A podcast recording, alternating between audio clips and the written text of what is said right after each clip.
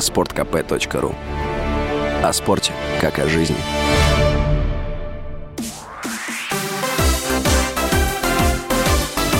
Новости спорта.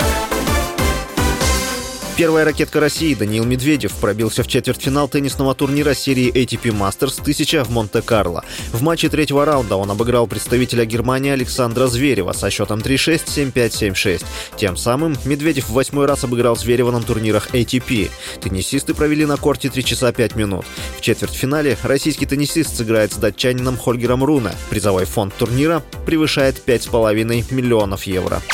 Российский шахматист Ян Непомнящий объяснил причину поражения в партии за шахматную корону. По его словам, недооценка позиций на доске привела его к поражению. Непомнящий проиграл китайцу Дину Леженю в четвертой партии матча за титул чемпиона мира по классическим шахматам, который проходит в Астане. Россиянин играл черными фигурами. Непомнящий отказался продолжать борьбу и решил сдаться на 47-м ходу. Счет в поединке стал 2-2. Матч за шахматную корону состоит из 14 партий. В случае равенства очков победитель определится на тайбрейке атаки.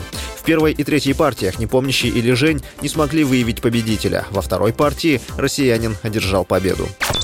Саудовский клуб «Аль-Наср» рассматривает французского специалиста Зинеддина Зидана на пост главного тренера. В переговорах клуба с Зинеддином участвует португальский нападающий Криштиану Роналду. Он пытается уговорить тренера решиться на переезд в Саудовскую Аравию. Отмечается, что возглавить команду может также 60-летний португальский специалист Жозе Мауриньо.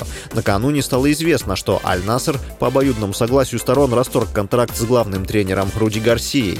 Ранее сообщалось, что Роналду попросил руководство клуба уволить Гарсию Россию из-за внутренних противоречий. С вами был Василий Воронин. Больше спортивных новостей читайте на сайте sportkp.ru Новости спорта.